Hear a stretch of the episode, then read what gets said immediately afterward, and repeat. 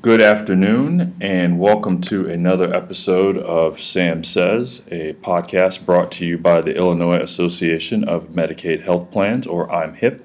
I am DeRondell Beverly with the Gemini Group, and I am joined, as always, by the Sam in Sam Says, the executive director of I'm Hip, Samantha Olds Frey. Sam, how are you today? I'm doing incredibly well. How are you, Durandal? I am doing well, doing well. We are a few weeks into the new year. How are those resolutions treating you so far?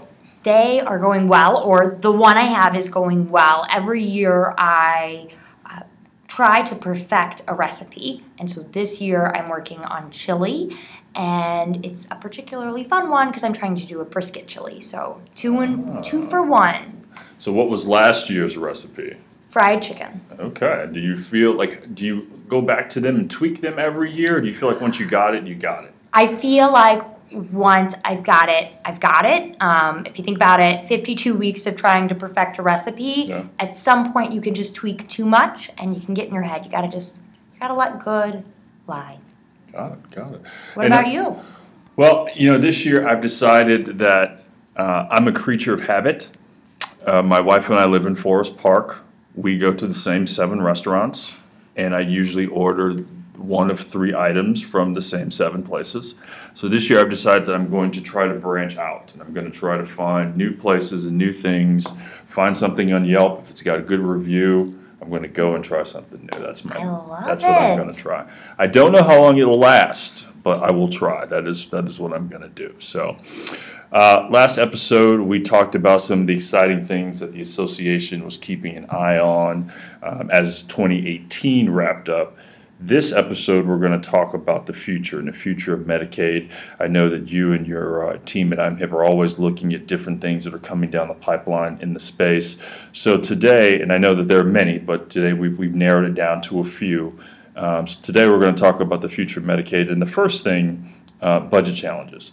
What does that look like uh, in 2019 and, and beyond?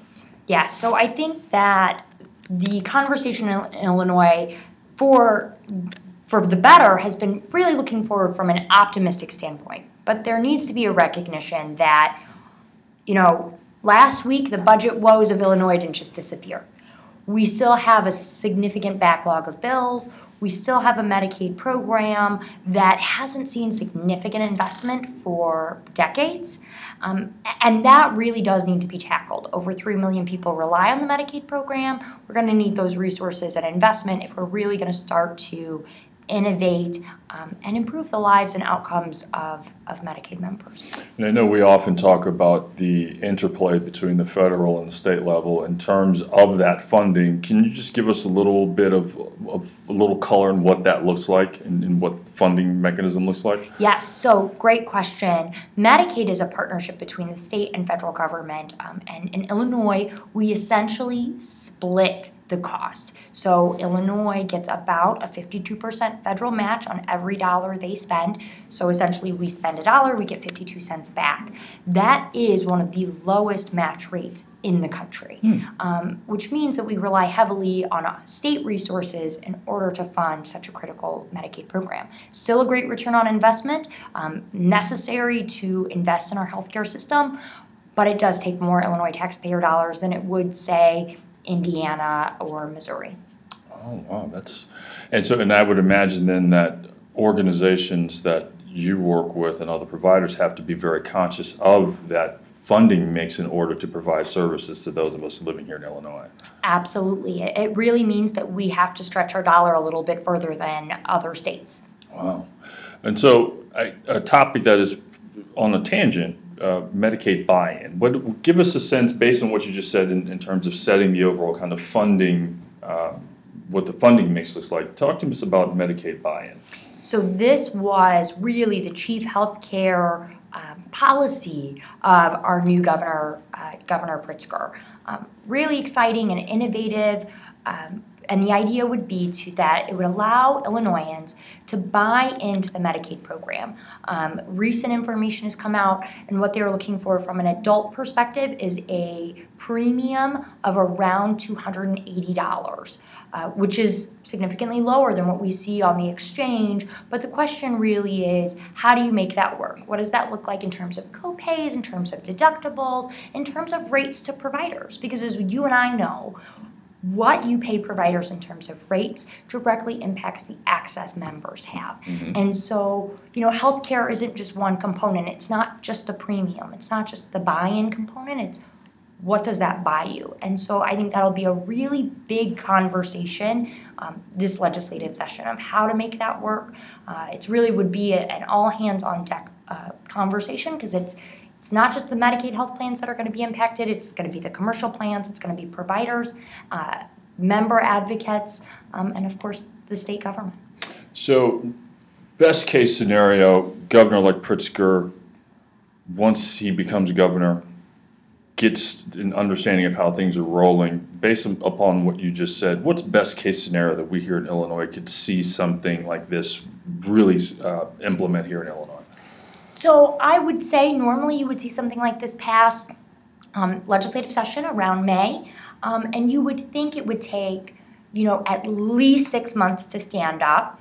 Um, but potentially a little bit longer because you're going to probably have a procurement. And so, what I would say is you probably wouldn't see uh, Medicaid buy in potentially during the next open enrollment, which is October 2019, but maybe October of 2020 is when you could potentially see that Medicaid buy in option. Um, based off of what we know today, Springfield and healthcare is very fluid.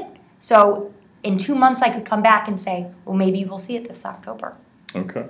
And uh, you mentioned uh, the upcoming uh, session. Uh, Can you give us a sense of any type of perhaps member-focused legislation that you and the association are keeping your eye on? So we are expecting that this year a real conversation, um, continuing from last year around behavioral health um, and improving access and investment, but then also specialist access. What we saw in the Hospital Transformation Committee from 2018 was a real recognition that Medicaid members and all Illinoisans need improved access to specialists. Um, within the state and, and how do we incentivize that access how do we um, improve upon it, and that I think will be one of the main focuses of Springfield and, and healthcare this year. And what will that look like, should that happen? What will that look like in the future? How will that trickle down to those who are the beneficiaries of these services from members? So our real hope is that it would decrease wait times, that it would um, increase the timeliness of follow-up visits. Um, I don't know if you've ever tried to schedule a specialist visit after your first one, but oftentimes you might have to wait months. Um, and then uh, for those who aren't in the Chicago area, it's really important to recognize that what we view as travel time is significantly different from what somebody in perhaps you know Springfield views, and it's not uncommon for people in Rockford to have to travel all the way to Chicago for certain types of specialists. And so what we are really looking at is are there technological solutions that we can employ, perhaps telehealth, to improve access, decrease wait times, and decrease travel time, um, but have the same outcomes that, that our Medicaid members deserve? I remember last year we talked about uh, how innovation in this space could really help the ultimate, you know, end user, those who, who are in need of these services. And it seems like there's more and more emphasis now on trying to innovate the space in order to help folks who, who truly need um, Medicaid services. Absolutely. And what we're also starting to have conversations with at the Medicaid health plan side are apps that already exist, that Medicaid members are already engaging on, and how do we utilize those apps and, sort of the you know the member's phone who they have on them all the time to improve outcomes to increase access and to um, engage those people where they are you know i think healthcare is really changing and it's, it's an exciting time is because healthcare for decades was really at the institutions and at the doctor's office and now what we're really seeing is healthcare um, moving out into where members are Mhm. as opposed to where the doctors are Mhm. And I think that's, I think that's a key distinction that's going to be very interesting to watch as it unfolds down the road. Uh, so in addition to that, as we continue to head into the new year and, and the session with the, at the Illinois General Assembly down in Springfield, what else are you keeping your eye on just to, that may be in the Medicaid space or could be something that, that may affect uh, Medicaid here in Illinois? So we are expecting a lot this year. Um, a, a real robust agenda from the new governor, um, robust agenda from the caucuses, and we're really looking forward to a bipartisan approach to healthcare, to the state budget, and to governing in Illinois that I think everybody's pretty excited for. Exciting times. I think uh, I agree with you. I think exciting times are ahead. And I know that as we talk about Medicaid and, and the various innovations, but also things that are happening from a legislative standpoint, we will continue to unpack those in, uh, in future episodes. So looking forward to that. Absolutely. On behalf of uh, Samantha Olds Frey and the team over at I'm Hip, again, I'm DeRondell Beverly with the Gemini Group. We thank you again for tuning in to another episode of Sam Says. If you liked this episode, please share it with your networks. You can follow us and connect with us on I'mHip.net, as well as Facebook, LinkedIn, and Twitter, where you can uh, get the latest association news, as well as follow this podcast and any education and uh, upcoming um, events that may be happening with the, the association uh, in the future. Thank you again for listening. Um, hope you have found it enjoyable. Thank you and have a great day.